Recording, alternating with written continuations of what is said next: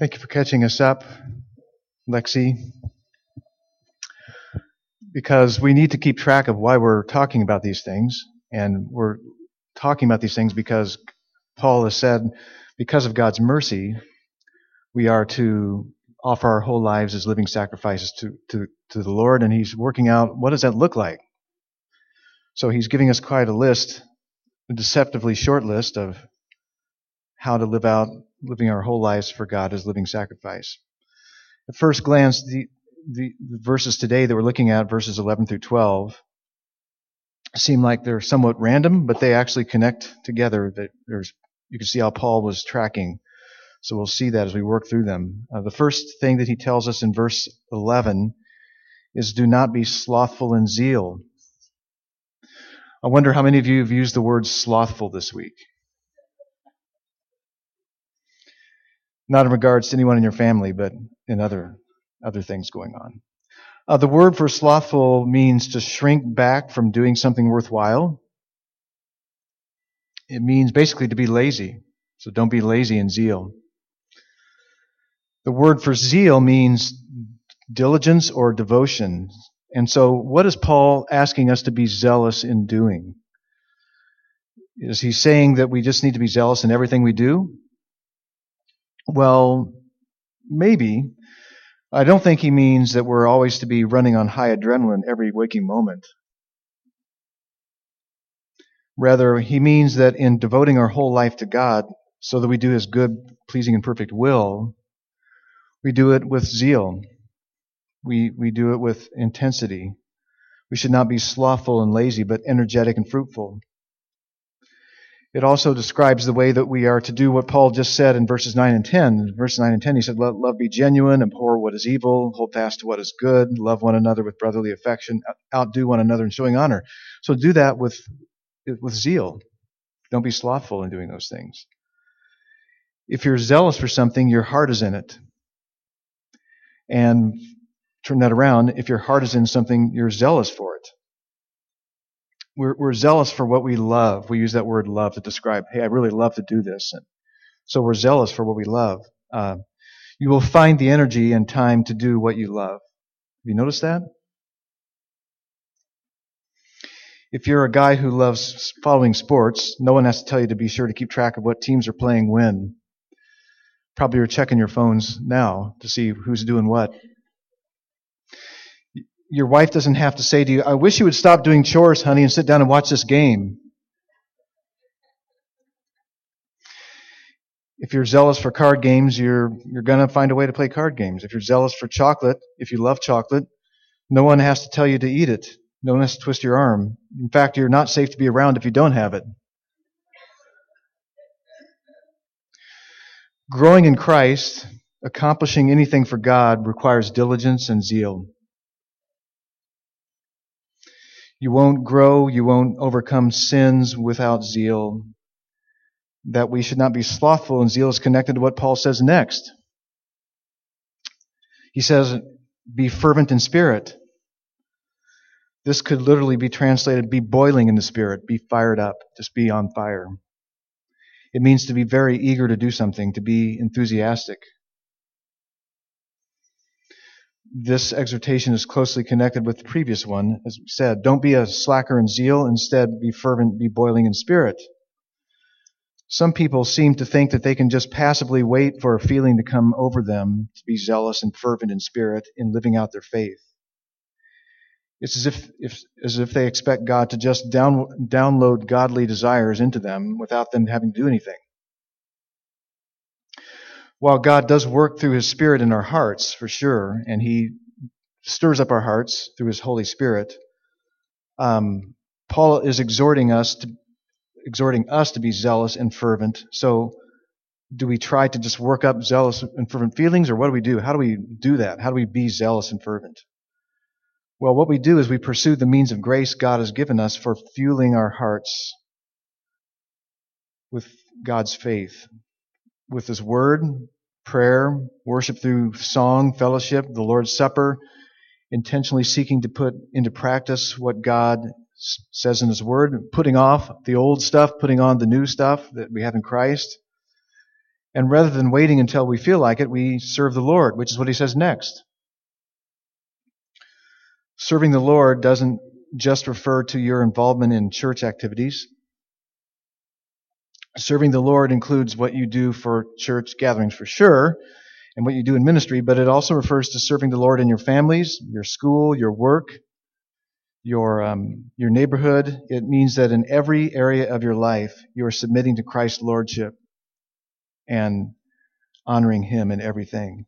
You are always seeking to please the Lord first before you seek to please yourself or seek to please others. You're, you're, you're driven by pleasing the Lord in all you do, whether as a son or a daughter, as a student, teammate, roommate, husband, wife, parent, grandparent, employee, or business owner. In all that you do, you're driven to, to honor the Lord, to uphold His, His glory in all things. So with zeal, diligence, and a fervent spirit, we are to serve the Lord. Again, this doesn't mean that you wait until you feel like it, then you serve the Lord. You step out in faith obedience to Him, praying for His strength and wisdom to serve Him. Which leads us to verse 12. Because when we're serving the Lord, we need joy. So, what does Paul mean by rejoice in hope? He says, rejoice in hope. He certainly has in mind what he said back in chapter 5 verse 2, we rejoice in hope of the glory of God. That is because God has made us right with himself through faith in Jesus Christ. We, we rejoice in the certainty of the hope that we will be raised from the dead and glorified. We will no longer have any sin, sickness, suffering, or sorrow. We will have immortal bodies that will reflect the glory of Christ. So we rejoice in the present with a view to the greatness and the certainty of our future hope. But let me ask us this. Is, is rejoicing in the certain hope of our future glory a reality for us today? I mean, is it really there in my motivation? Do I really think about it? If you've been around church for a while, you have to say, well, yes, it does. But even though we may be sincere when we say that, I think the reality is most of us struggle in the midst of our everyday trials when you're sitting in traffic back up when you're frustrated at problems you're experiencing, do you automatically go to think, but, but I have glory coming. One day I'm going to be free of all this. I'm going to be with the Lord. Do you think that way? It's a struggle, I think, to, to just go right there and for that to be giving you uh, rejoicing in the midst of, of the trials you're having. It's not that we don't have any reason to rejoice except for hope and future glory. We can rejoice in God Himself because we know He's for us now in Jesus Christ. We know that Jesus is, is with us in our trials and, and our struggles. He's, um, he's working in them for His glory and our good. We can rejoice in ways that He blesses us with family most of the time, friends, food, finances, and other good things. But all of our present joys will end when we die. And apart from our receiving glorified immortal bodies like that of Jesus, we won't be free of suffering or able to enjoy God forever. So we need to pursue setting our minds and hearts on our future glory, hope of glory, to rejoice in this present life. We need to train our minds to go there. Jesus is the great example of one who, in the midst of his sufferings, rejoiced in the hope of his future glory. It said that he, as the founder and perfecter of our faith, for the joy that was set before him, so the joy that was out there, endured the cross and despised the shame. He wasn't thinking when he was on the cross, man, I'm really enjoying this. This is great. I can't imagine any place I'd rather be. He despised the shame. He endured the cross. But for the joy set before him in his future glory, he had that joy track that he was on. We don't want to merely rejoice in things that make sense to rejoice in from a human perspective. I'll say that again. We don't want to merely rejoice in things that make, make sense from a human perspective to, to, to rejoice in.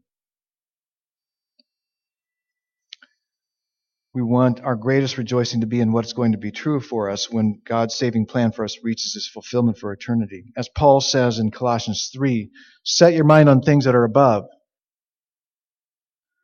when Christ, who is your life, appears, then you also will, be, will appear with him in glory.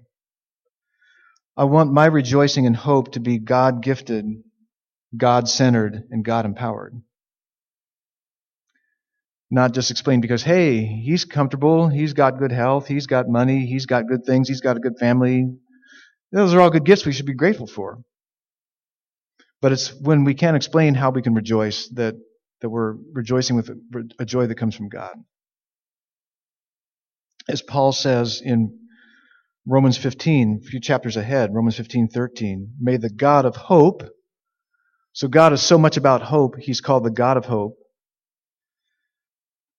fill you with all joy and peace in believing, so that by the power of the Holy Spirit you may abound in hope.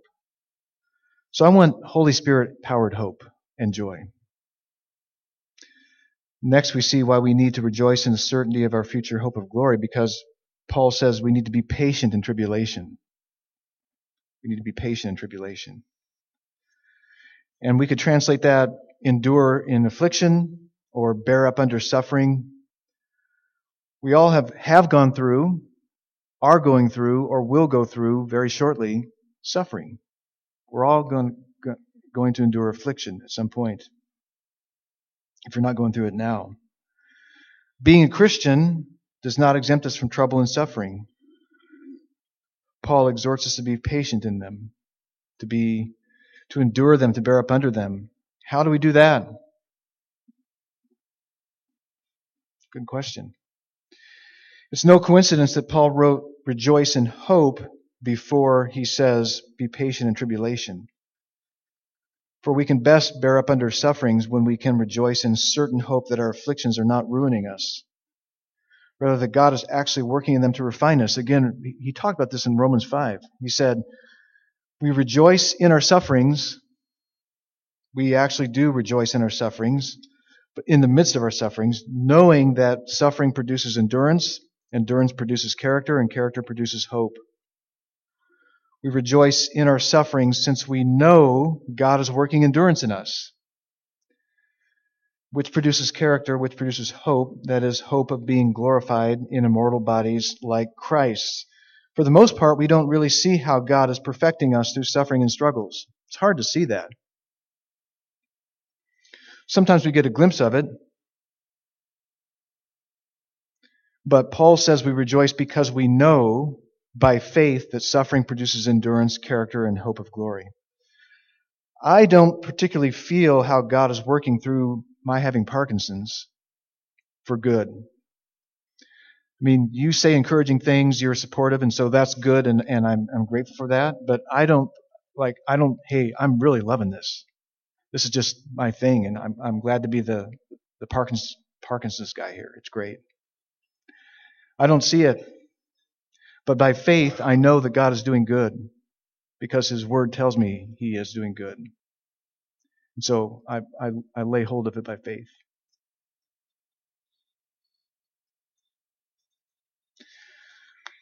Which is what Paul was talking about in 2 Corinthians chapter 4 verse 17. For this light, momentary affliction is preparing for us an eternal weight of glory beyond all comparison. He said that like that's supposed to help us. It is supposed to help us light momentary affliction, like decades of disease, is light momentary, is preparing for us an eternal weight of glory beyond all comparison. So we are patient in tribulation by faith in what God has revealed about his purpose in our afflictions. They don't feel light momentary, but in Christ they are producing in us eternal good, making progress and growth in Christ and for the gospel always involves, inevitably involves, being patient in tribulation. So if you don't want to grow, then don't be patient in tribulation. Adoniram Judson was a missionary to Burma, today it's called Myanmar, back in the early to, to mid 1800s. Suffered terrible diseases, terrible diseases, he was held captive by the natives for months. He was hung by his feet and his hands with his shoulders on the ground for months. He went years of being isolated in depression. He just took off and took his Bible with him and, and was depressed for, for years. He lost two of his wives. He was married to them separately, so they weren't, he wasn't polygamous, but he had a wife, she died, and the next wife, and she died. He lost two of his wives to death. And most of his children, several children, died early on. His third wife died of tuberculosis soon after he, after he died. During this time, he was learning the language and producing uh, and translating the Bible into the, the language of, of the Burmese. The fruit of his suffering was the completion of the Burmese Bible and a dictionary. Hundreds of converts were leading the church when he died. Today, there are about 3,700 congregations in Myanmar that trace their origin to Judson's labors of love. How did he endure such suffering? Well, for one, one reason, he, he was constant in prayer, and that's the final thing that Paul mentions here being constant in prayer. The word for being constant means to continue to do something with intense effort. So you could translate this be devoted to prayer, be persistent in prayer. The same words for be constant, be devoted, be, be persistent in is used with prayer in other passages, and here are a few of them. Ephesians 6:18, praying at all times in the Spirit, with all prayer and supplication. To that end, keep alert in it with all perseverance. There's that word. Making supplication for all the saints. Colossians 4 2, continue steadfastly in prayer, being watchful in it with thanksgiving. Acts 1:14 all these were in, with one accord were devoting themselves to prayer. And Acts 2:42 the, the early disciples devoted themselves to the apostles' teaching, the fellowship, breaking of bread and the prayers. So back to verse 12, but I will mention a couple other verses in uh, 1 Thessalonians 5:17, Paul says, "Pray without ceasing." Jesus taught that his disciples ought always to pray and not lose heart. Ought always to pray and not lose heart. Do you get the idea that God wants us to pray a lot? Why? Is it just because that is what you do to be a good religious person? What are we doing when we pray? What, what, what is happening when we pray? What are we saying? What are we thinking? In prayer, we are expressing faith in God as a God who desires a relationship with us. So prayer, along with God's Word, is vital for keeping our relationship with God strong and experiential. Just as in a marriage or family relationship, you need to communicate more than once a year. At least twice. Yeah, there you go. In prayer, we are coming to God as our Heavenly Father through Jesus, His Son, who is merciful and good and just and wise and all knowing and all powerful. In prayer, we seek God as a God who sovereignly guides and directs all that happens in the world. So we, we know He's that, and so we pray.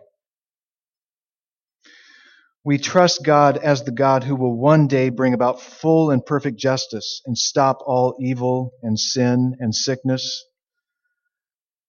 and death and terrorist attacks and wars and tragedies.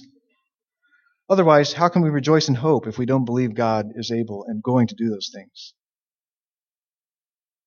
And we pray to God as the God who is designed to involve our prayers. He's designed to involve our prayers in accomplishing His will we don't pray as if our prayers control God or force Him onto our agenda. Yet we know from Scripture, and hopefully from some experience, that God really does hear and answer prayer. There are many exhortations to pray in, I mean, throughout the whole Bible.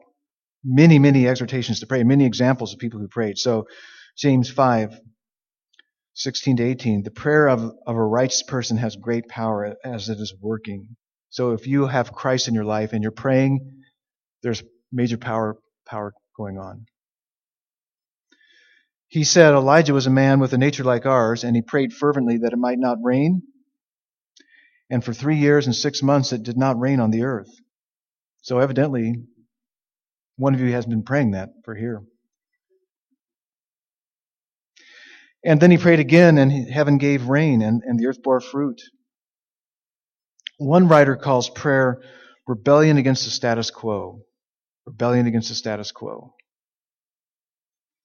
We pray seeking that God would not leave mediocrity, sin, brokenness, bondage, evil, corruption, deceit, and injustice to rule the, the world forever. Rather, we pray God's kingdom come and His will, His will be done. At least some in this present age with a view to the fulfillment when Christ returns. Jesus prayed a lot and he taught a lot about prayer so that his disciples said, Hey, can you teach us to pray? It's like the only time they ever hear them say, Can you teach us to do something? So they were really intrigued by, by the way Jesus prayed. He taught them to pray, Our Father in heaven, Hallowed be your name. May your name be seen as holy in the earth. And he said, prayer really matters. He said, ask and it will be given to you. Seek and you will find. Knock and it will be open to you. literally, the verbs indicate a continuous action. Keep, keep asking, keep seeking, and keep knocking. Some things we were going to be praying for for months and years. It's not a sign to, keep, to quit praying just because it's taking months and years.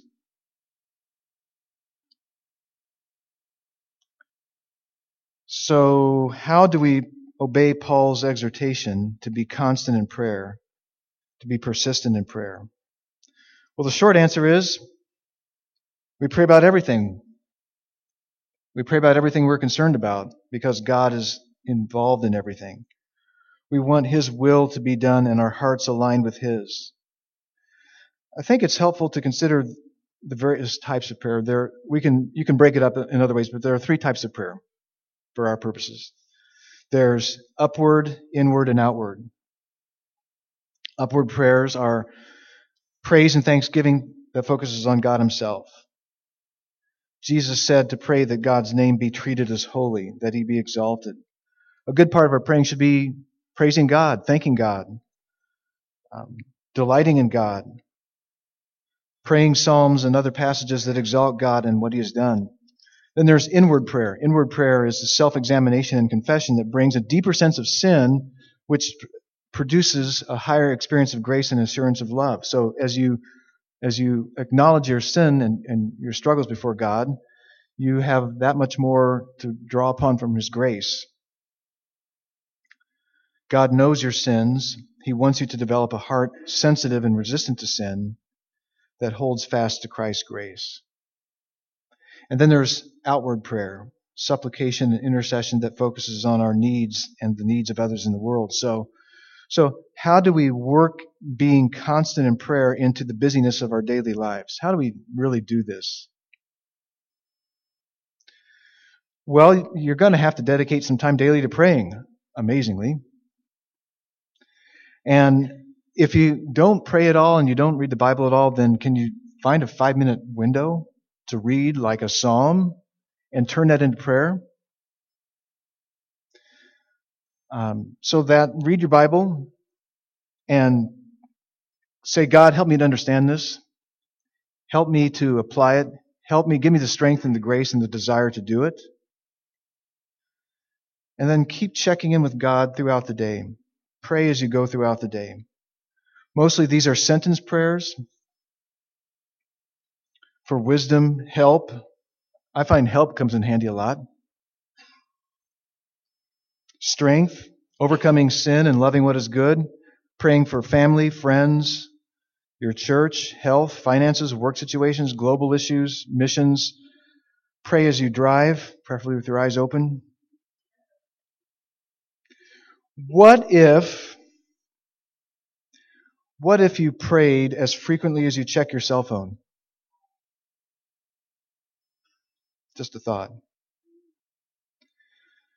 Maybe you put on your cell phone homepage a prompt for prayer.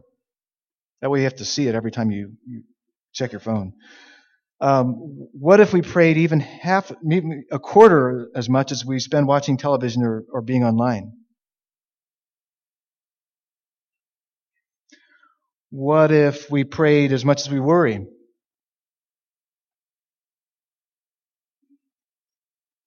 How often are our prayers just worrying in God's direction? Well, it's actually a good prompt for prayer because Paul says in Philippians 4 verses 6 and 7, do not be anxious about anything, but in everything by prayer and supplication with thanksgiving, let your request be made known to God. So don't be anxious about anything, but turn your anxieties into prayer and supplication with thanksgiving to God. And the peace of God that surpasses all understanding will guard your heart and your minds in Christ Jesus. What if we obeyed that text actually? What if we actually did this? What if every time we had anxious thoughts, we turned them into prayer with thanksgiving? You might actually have peace. Christ would guard your heart and your mind. On the one hand, prayer involves saying to God, Your will be done. At the same time, prayer is pleading with God to act, to change circumstances, to stop evil, to advance good, to provide for needs. It is strenuously pleading for God to intervene. It is struggling before Him for what we believe would be good for Him to make happen. Two more things to say. We can absolutely trust that God will either give us what we ask or give us what we would have asked if we knew everything He knew. We can absolutely trust that God will give us what we ask for or would give us what we would have asked if we knew everything He knew.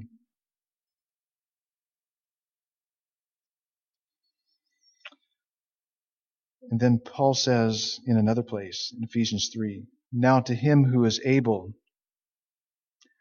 to do far more abundantly than all that we ask or think, according to the power at work within us. He's working his power in us as, he, as we pray. To him be glory in the church and in Christ Jesus throughout all generations, forever and ever. So I'm going to pray that God would help us do what these texts say. And I'm also going to pray for our preparation for taking the Lord's table together. As we uh, enter into a time of worship, you're free at any time to get up by yourself or with others and take the bread and take, take the cup. It's an expression of faith in Christ's body and blood, in his death and his, his incarnation to, to save us. So if you are a believer in Christ and you've received him, you're free to take that meal. If you're not yet a believer in Christ, then um, change that. Trust in him in his saving death and resurrection to save you, and that meal will mean something for you. So it's it's a great time for our worship. Uh, at any time during the during the songs, you're free to get up and, and take the meal either there at the spot or back to your seats. So I'll pray for God to prepare our hearts.